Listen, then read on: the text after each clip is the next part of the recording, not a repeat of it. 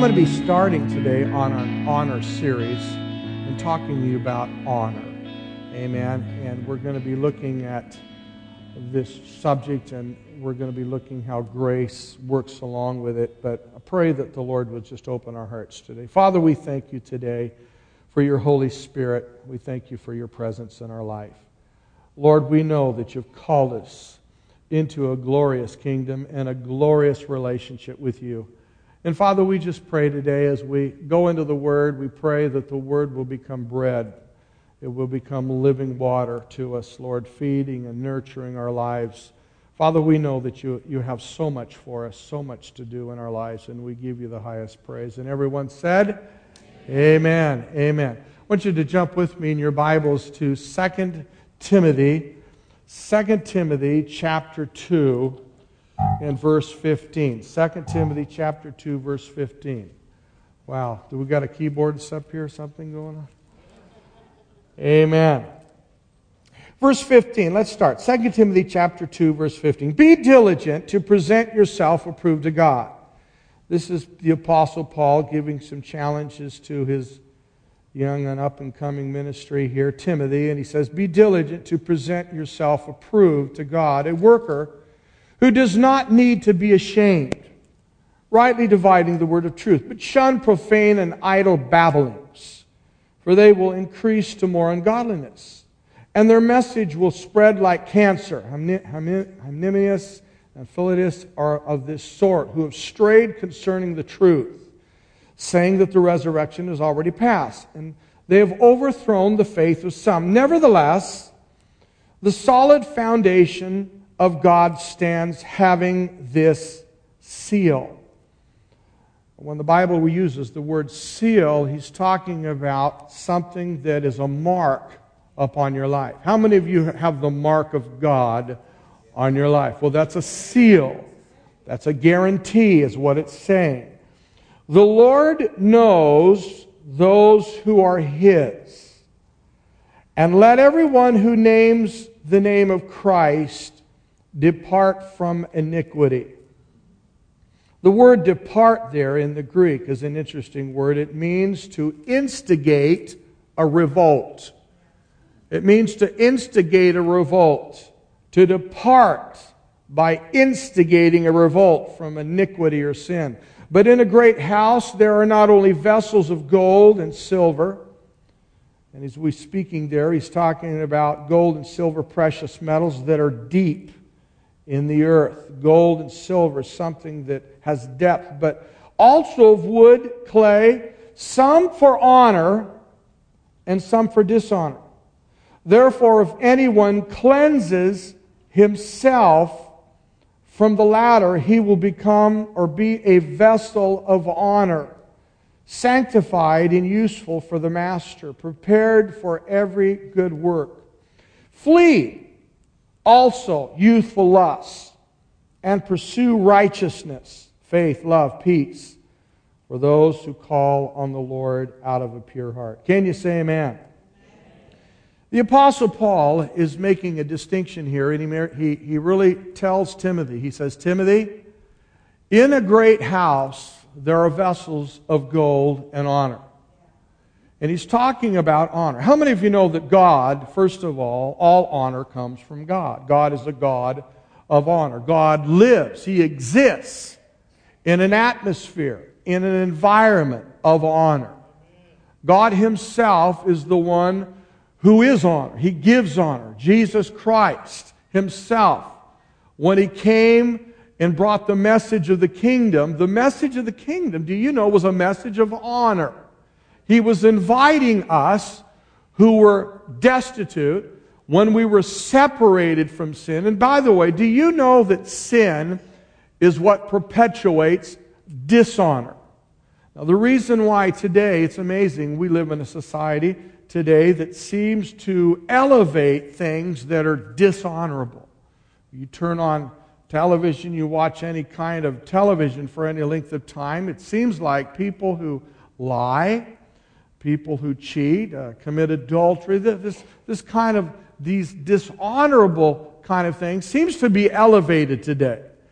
If you watch any kind of sitcoms on television, you'll notice that it's popular for children to dishonor their parents, to rebel against their parents, to talk back. We live in a society because of sin that has come to accept dishonorable behavior.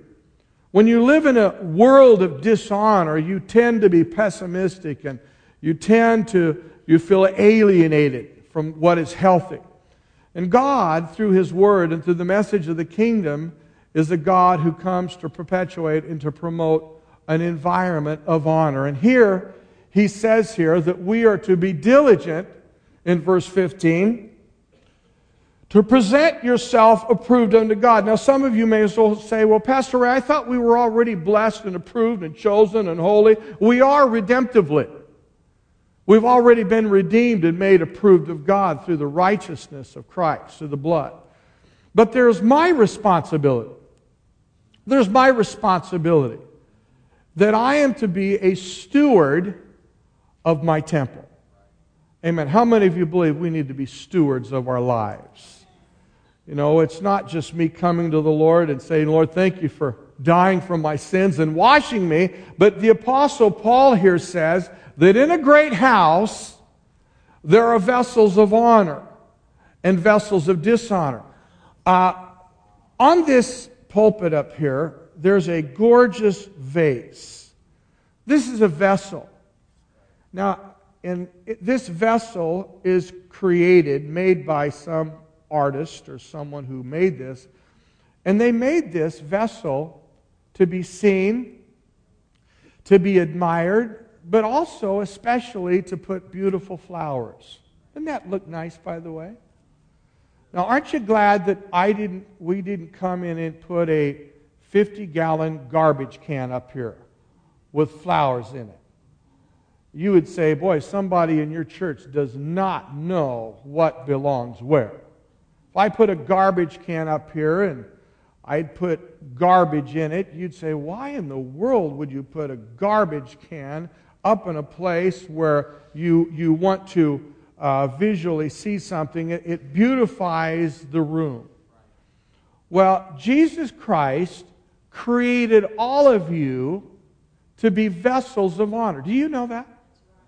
You were created in God's image. But when sin came in to the universe back in Genesis 3 when Adam began to believe a lie and Eve began to eat of the tree of the knowledge of good and evil and they become critics and they become cynical and they begin to taste of the tree of the knowledge of good and evil. The Bible says that they discovered they were naked.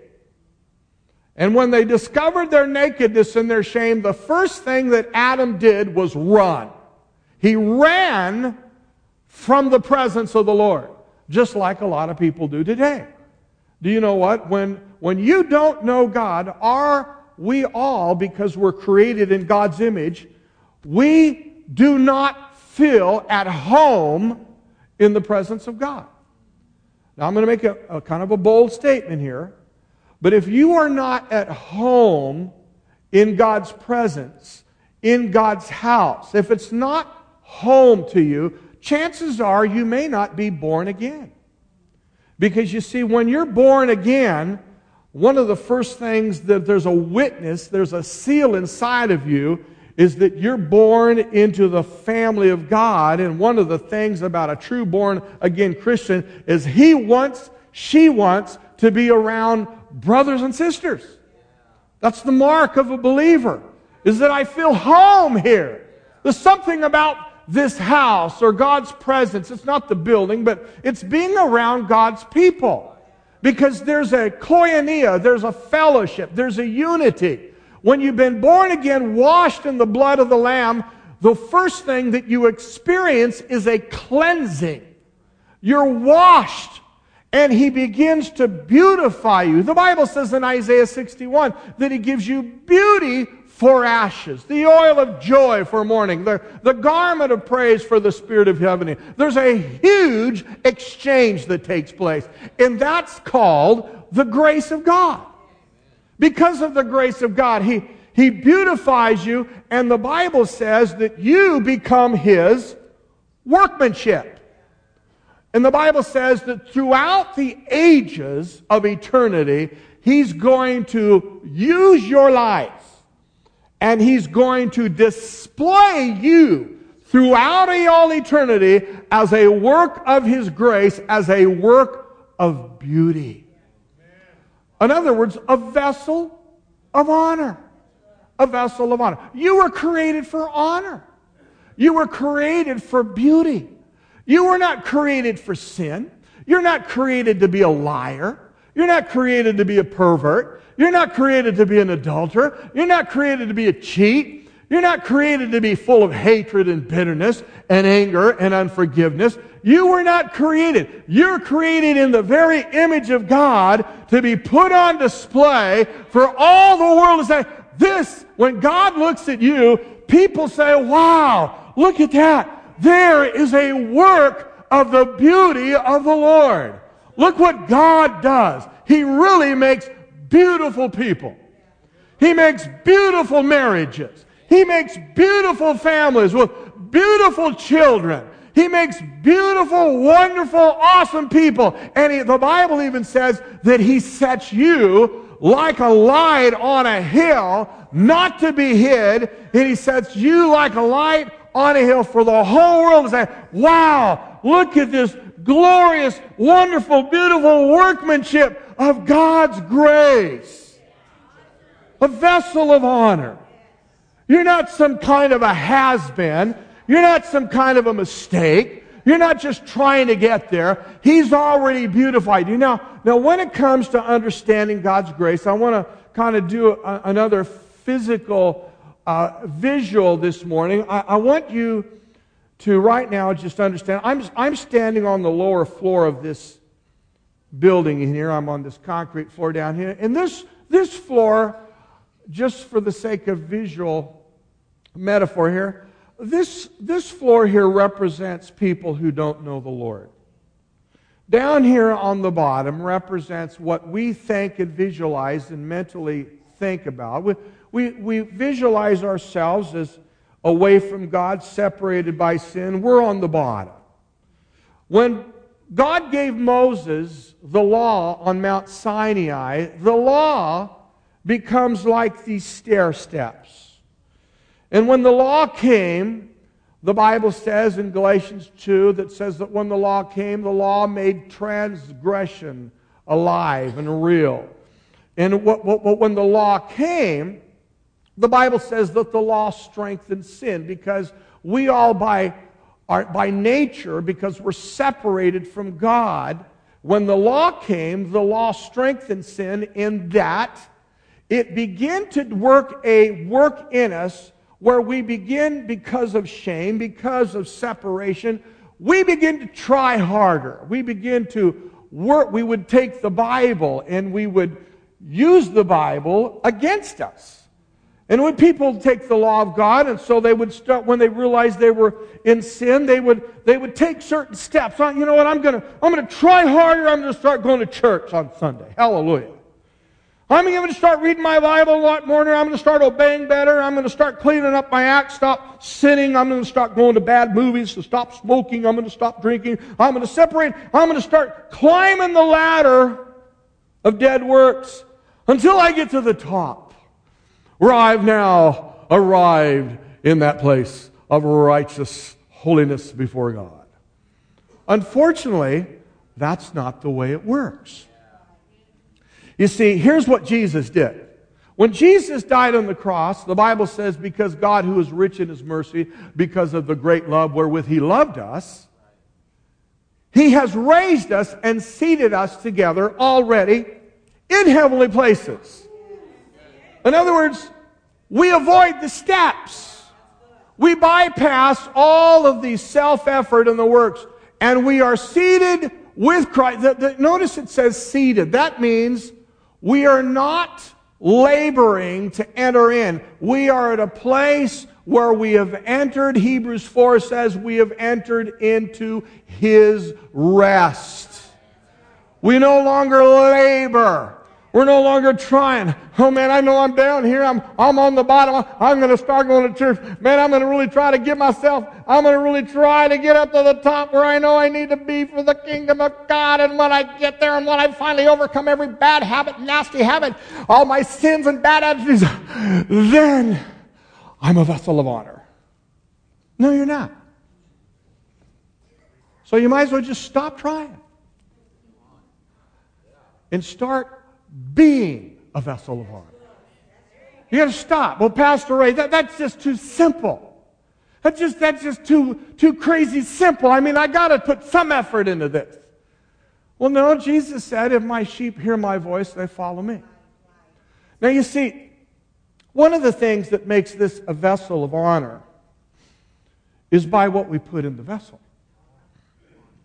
Now, you know the vessel here, it's gorgeous as it is.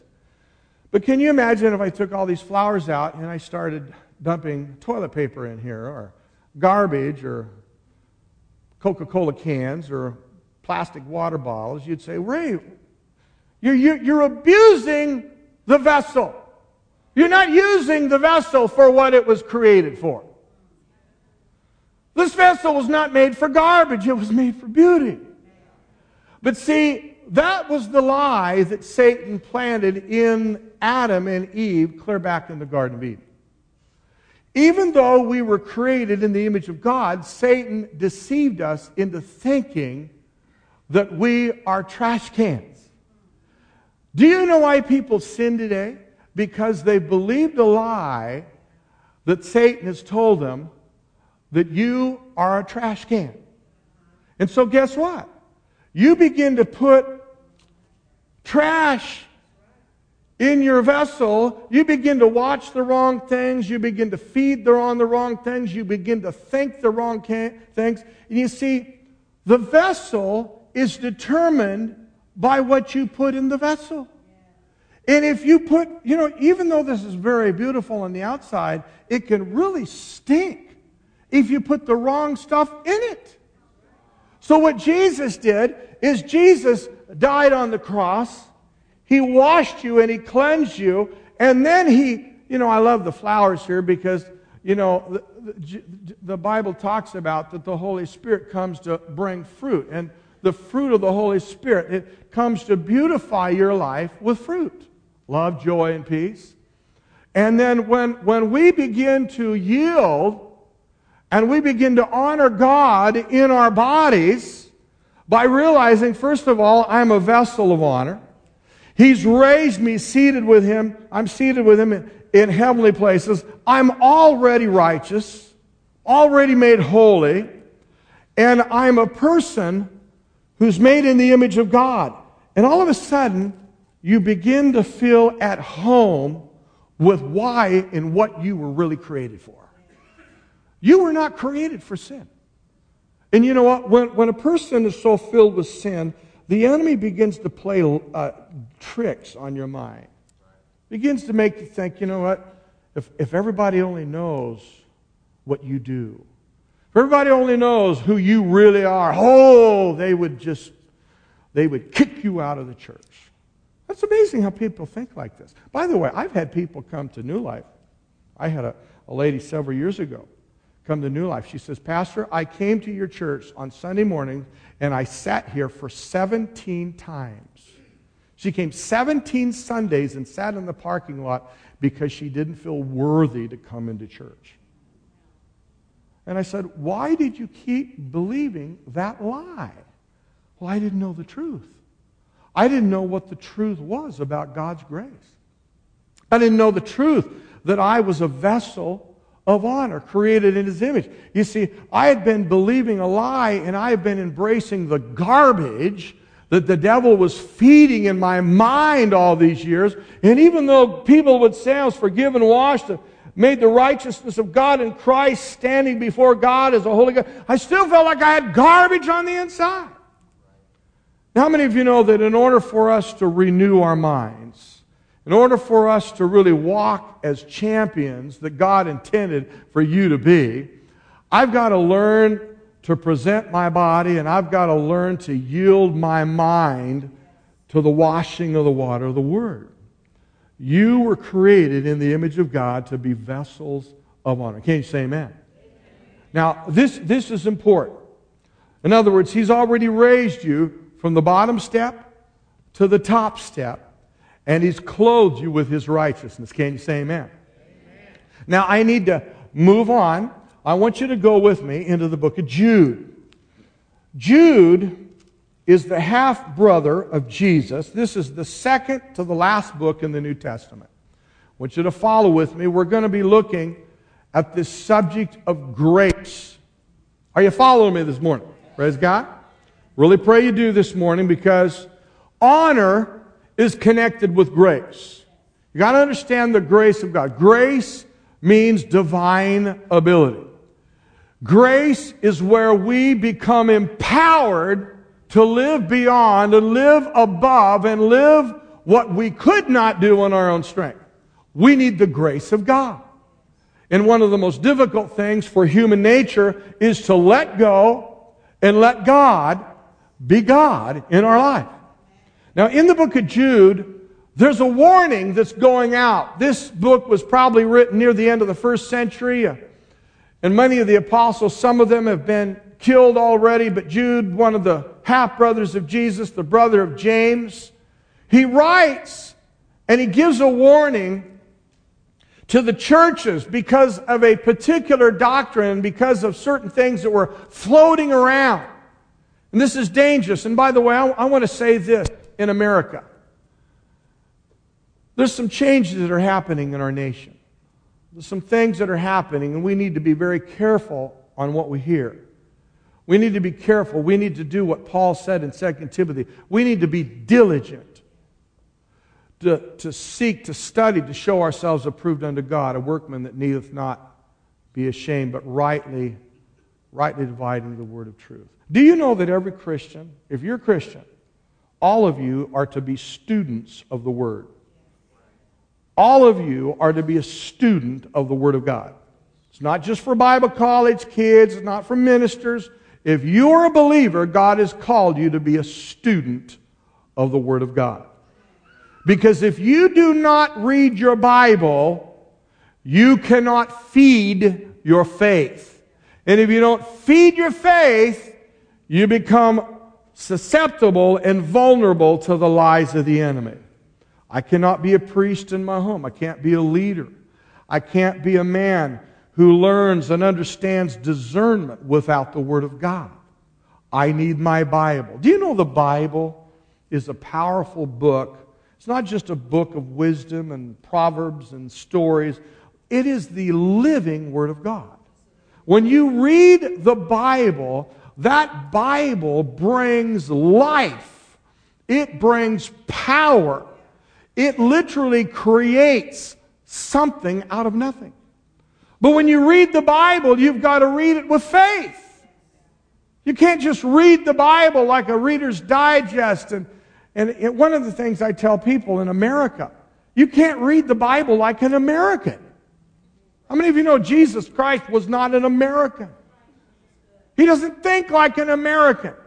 Now, I know that's kind of difficult for us because we are living in a republic, and when we read, we kind of discern and we discriminate. We, be, we, we become critics and we become cynical, and we say, Well, I, I like that, but I don't like that.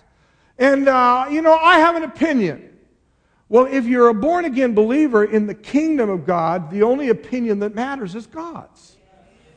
And so, in the kingdom of God, when Jesus becomes Lord of all, and there's another term, lordship. We don't ever, we don't use the term Lord. It's not, it's not in our vocabulary because we don't live in a kingdom in America. We live in a republic. It's a, it's a, it's a government by the people, of the people, for the people. And, and so when we come to the kingdom, there, there has to be a massive paradigm shift when it comes to a kingdom theology. Because in the kingdom, only the king's word stands, not yours. That, that, that's, that's why Jesus said, Straight is the gate, narrow is the way, and it's only a few that find it. Because he said this the gospel is offensive. I don't know about you, but I, I, I've realized that in order for God to bring the expanded kingdom into my life, He's got to expand my little box thinking. He's, he, God wants to put me inside of something that's much bigger than what I could comprehend. God wants to put my life into something. He wants me to begin to think in a realm of honor, in a kingdom of honor. He wants me to understand the power of who He is so He can, uh, so he can put the same power in me. He wants your life to be glorified. He wants your life to be filled with honor because it's your life that's going to touch and affect a dying world. And so, here in the book of Jude, Jude begins to address a problem that's going on because of Gnostics and because of false teaching. I'm going to start in verse 3, Jude chapter 1, verse 3. Beloved, while I was very diligent to write to you concerning our common salvation, I found it necessary to write to you, exhorting you to contend earnestly for the faith. That word contend means to really give yourself, it means to not be casual. How many of you know there's no such thing as a casual Christian? He said to contend. Everyone say contend. I mean, this, this really means to persevere. And when I, I was watching Tiger Woods yesterday, when he was playing golf, man, that, that guy is so focused. He's contending. Man, I wish Christians had the same kind of faith like that, where we contend. We're going to pursue.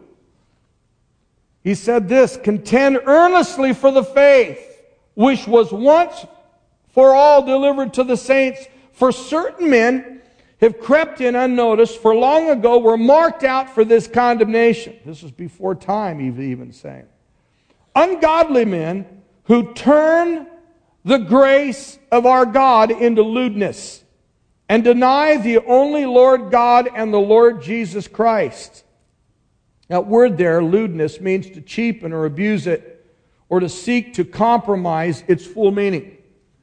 They will seek to turn the grace of God into something cheap.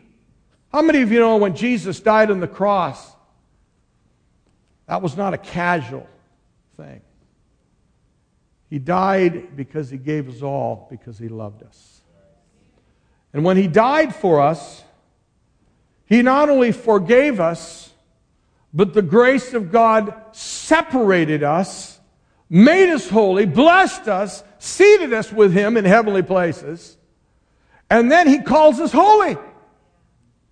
We're no longer seeking to struggle for that place of approval. He's already approved of us. But here, the apostle, here Jude says that there are those that will come in and cheapen the grace.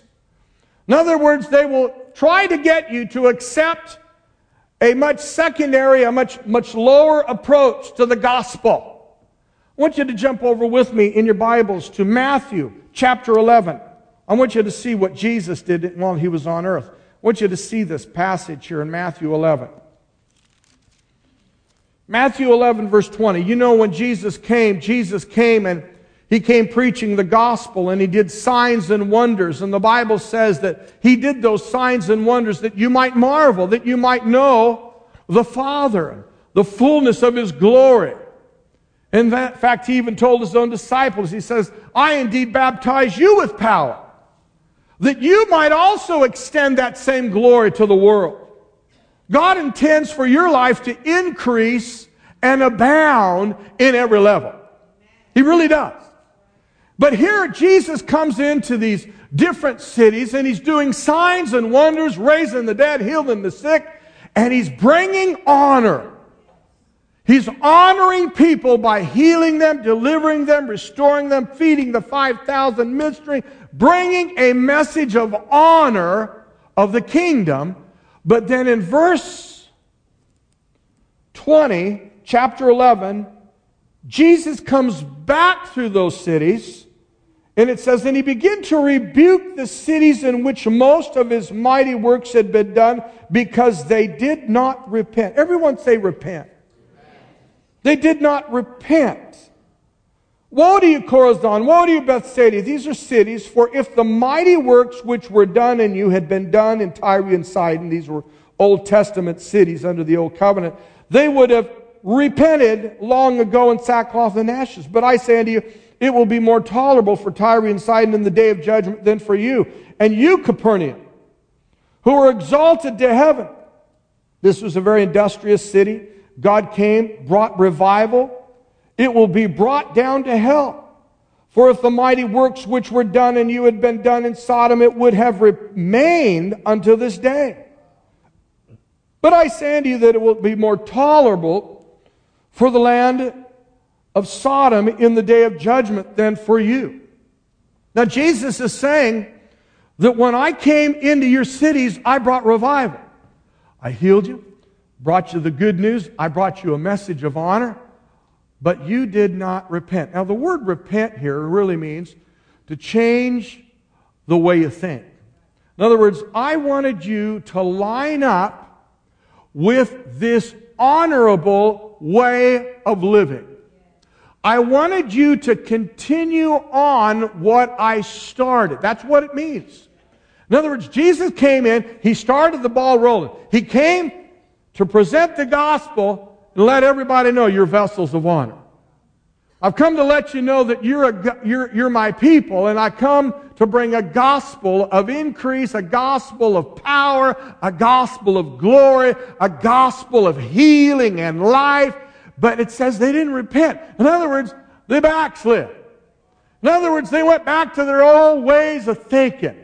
How many of you know it's possible to just get touched by God and be blessed by God and it's easy for us to regress back to that unbelief and back to fear and back to negative thinking and just kind of succumb to that lower way of living and living and expecting. And all of a sudden we're under doubt and we feel separated from God's presence and we don't feel God's answering our prayers anymore. It's because we haven't repented. In other words, what he's talking about, this kind of repentance, is to continue on what he started. What was he, what did he start? He came to bring a gospel of life power and authority, and he wants you to continue in that. He didn't say, I'm, I'm coming back to re, uh, re- rebuke you so that you just try harder, so you clean up your act and stop sinning. No, I want you to continue in the glory that I brought to you. It's not by works of righteousness, it's by His grace that we're saved. Amen? Jump back with me to Zechariah chapter 3. Zechariah chapter 3. I want to take you back into an Old Testament story that really defines the subject of grace and how grace works together with honor. Zechariah chapter 3. Zechariah chapter 3. Zechariah was a prophet during the days of Zerubbabel, who was the governor of Jerusalem. And for the sake of a little bit of foundation, I, I need to let you know this that Zechariah was a prophet who was prophesying to the refugees, about 50,000 of the Israelites under King Cyrus.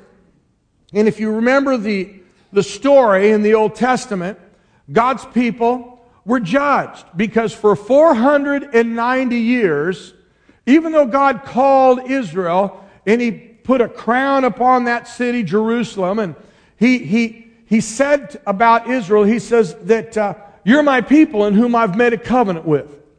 I've called you out of Egypt and even before you were a people, I gave you my mercy and I called you out and I separated you from myself and I called you and I put my laws in your, your heart. I gave you a covenant promise to make you the head, not the tail, and all these powerful promises.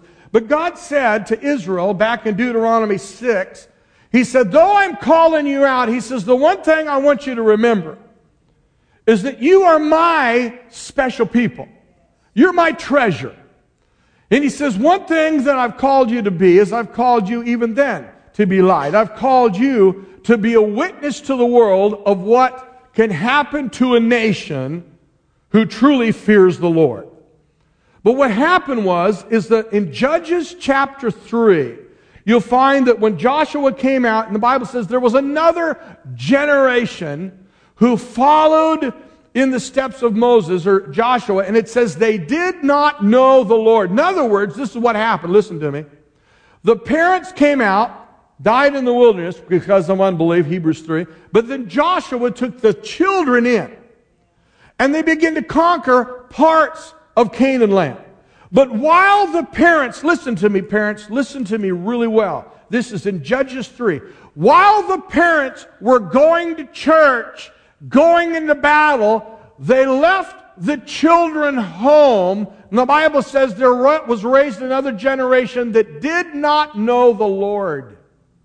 Because the parents did not pass down to the next generation the ways of God, the power of God, the life of God, the goodness of God. The Bible says that generation, these were the grandchildren of the first generation that died in the wilderness. It says they didn't know the Lord.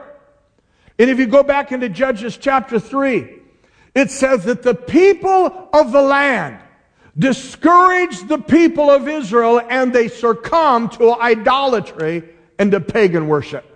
And the Bible says, therefore, God delivered his own people over into the hand of his enemy. And it goes, and you, if you read the book of Judges, it's a, it's, it's a story like a yo-yo. God would send a judge. They would repent, call on God. God would deliver them, bring them into prosperity and healing and heal their land. Then seven years, ten years, twenty years would go by. They would forget the Lord. They'd go back into idolatry. They would go back into anger. They'd go back into pagan worship. Then God would raise up the Assyrians or the Samaritans or other pagan nations. And the Bible says that the Lord would allow judgment to come upon his own people. So they would come back to a place of repentance again. It was a yo-yo through the book of Judges. The priesthood. God had called the entire nation to be a company of priests that was to demonstrate God's glory and power and purpose to the other nations of the earth. He said, You are my people that are to represent me in the earth. But the priesthood became defiled. The priesthood become no different than the people of the land. How many of you know it's possible? You know, I, I got to tell you something. I, I just, just broke my heart. My wife and I ran into a, a father and a mother, a father, I should say. We were in a McDonald's restaurant just a couple of weeks ago and ran into a, a man that used to attend New Life years ago and uh, just said, "How you doing?" Things, you know, they they used to come and they moved on for whatever reason they moved on. But when they used to come here, their family was intact, things were going well, and when we talked to this guy, talked to how's the family, just just amazed. It, it just broke my heart to hear what just happened to his entire family. How the enemy just came in and just devastated his family, just destroyed the marriage, destroyed his kids. None of his kids are serving the Lord today. Uh, folks, that shouldn't be. I, I don't know about you, but does it bother you when you don't see young people that should be serving God serving God? Does that affect you? I don't know about you, but I, I don't want to see our kids addicted to pot. I don't think our kids ought to be going to strip clubs. I don't believe our kids ought to be messed up with addictions and hooked up with MTV and just swapping part. I don't know about you, but there, somebody, something's got to happen in the church where somebody stands up and says enough is enough. God has called us to be vessels. I'm not talking about coming with some hammer and bringing condemnation and, and putting people out. In no way am I suggesting that. By the way, that never works. But we do need to raise up the banner and let people know that God has a better way. We need fathers to be leaders. We need men in the house with backbone that are not ashamed of the gospel. We need mothers and fathers to stand together and say, as for me and my house, we're going to pray and seek the Lord. We're going to pray about, we're bringing prayer back into the house. We're bringing the kingdom back. We're vessels of honor.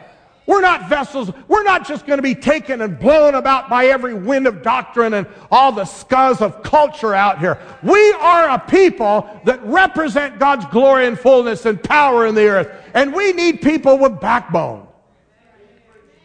And, and, and what, what, what saddens me is we got preachers coming across the pulpits and they're, oh, I don't want to, I don't want to step on anybody's toes. I don't want to come. I, I just want to preach a little poem and three points and send you on your way and make you feel all happy. Well, no, there's plenty of churches. You can find them out there. But if you come to new life, we're going to preach the way. We're going to preach the righteousness of God. We're going to preach the kingdom of God is at hand. And we need to repent. We need to understand that He's called us to be vessels of honor.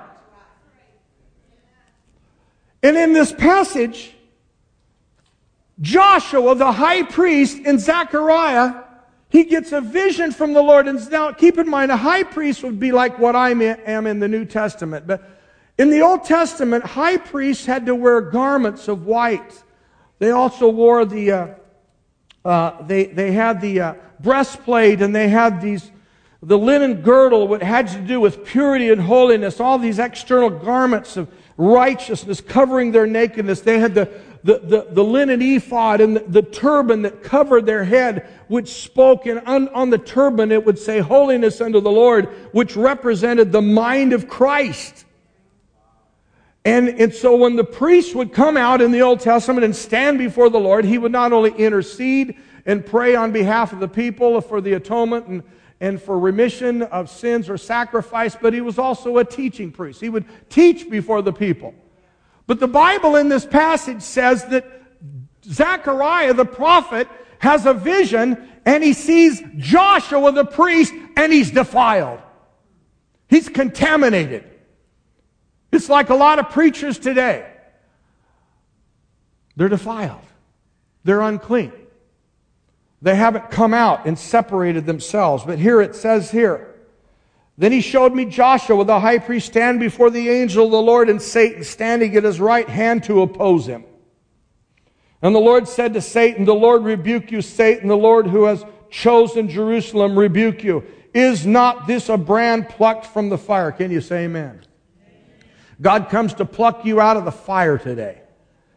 And even though Satan is there to oppose you, God's grace says, I have chosen you. Even though he is defiled. Verse 3 Now Joshua was clothed with filthy garments and was standing before the angel.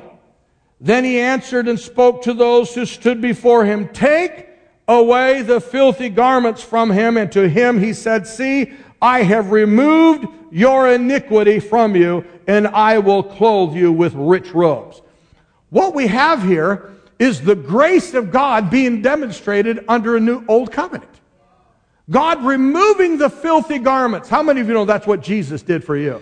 He removed your filthy garments even though Satan stands and opposes you. The Bible says, Satan, the Lord rebuke you. For the Lord removes the garments and the Lord says to Joshua, I have removed your iniquity and I have clothed you with rich robes and said, let them put a clean turban on his head. So they put a clean turban on his head and they put clothes on him, and the angel of the Lord stood by. In other words, God had taken his sin and iniquity and made him a vessel of honor. Aren't you thankful for the grace of God? That's what he does for us. But now read on. Then the angel of the Lord admonished Joshua. Every say, everyone say admonished. Saying, Thus saith the Lord of hosts if you will walk in my ways and if you will keep my commands. Then you shall judge my house and likewise charge my courts. And I will give you a place to walk among these who stand here. Hear, O Joshua the high priest, you and your companions who sit before you, for they are a wondrous sign. And behold, I am bringing forth my servant, the branch. That's the Lord. This is a prophetic message concerning, concerning the coming Messiah. And the Lord begins to tell him that what I'm doing here today is going to be a sign of what I'm going to do for all my company of priests when, he, when the Lord himself comes. The Lord is saying here is this I have removed your iniquity, I've changed your filthy garments, but now I require for you to walk before me. How many of you know the Lord's asking us to make sure that we walk before ourselves, but before the Lord with an honorable way. Grace is what He has done for me, but also grace recognizes the responsibility that I'm not going to put trash in my vessel. I'm going to keep the trash out of my vessel. I'm going to guard my eyes. Jump over with me in your Bible back to Romans. Romans chapter 5. In a few minutes, I'm closing here. Romans chapter 5. Notice what it says. or I'm sorry, Romans chapter 4. Because here is how grace comes. Verse 13 For the promise that would be that Abraham would be the heir to the world was not to Abraham or to his seed through the law, but through the righteousness of faith. For if those who are of the law are heirs, faith is made void and the promise of made no effect. Because the law brings about wrath, for where there is no law, there is no transgression. Therefore, it is of faith that it might be according to grace, so that the promise might be sure to all the seed, not only to those who are of the law, but all those to those who are of the faith of Abraham, who is the father of us all. Can you say amen? In other words, grace comes by the promise. Doesn't come by the law. God has come to give us a promise this morning. He's come to give us a promise that we are new creatures in Christ. Notice chapter 5, verse 1. Therefore, having been justified by faith, we have peace with God through our Lord Jesus Christ, through whom also we have access by faith into this grace in which we stand and rejoice in the hope of the glory of God. And not only that, but we also glory in tribulations, knowing that tribulation produces perseverance, perseverance, character, and character, hope.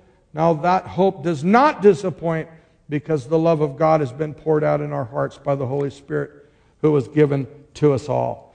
Jump over with me into Titus. Just reading some of these scriptures, really important. Titus chapter 2. Notice what it says.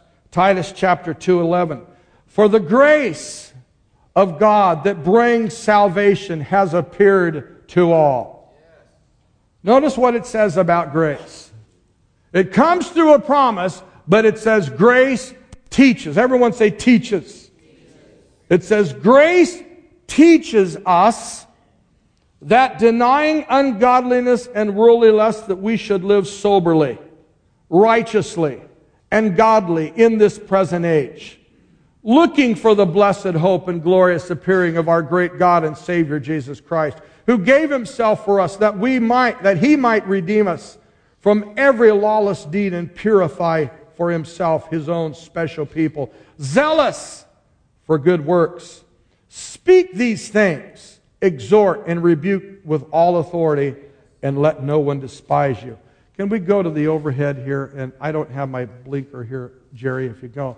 There's five things I want to tell you in closing what grace does. Grace tells us that we're totally accepted by God through our faith in Jesus Christ. That means that before you even start, you're already made a winner. He already makes you a winner before you even start. You're justified by faith through grace, in wherein we stand. He's made you accepted by grace. Number two, Grace teaches us that Jesus wants you for his own very possession, and you are own, his own special treasure.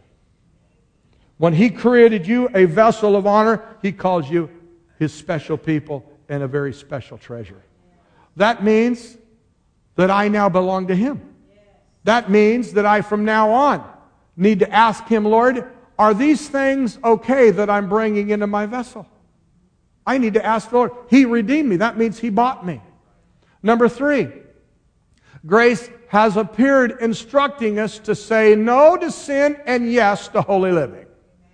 I want everybody to say this with us.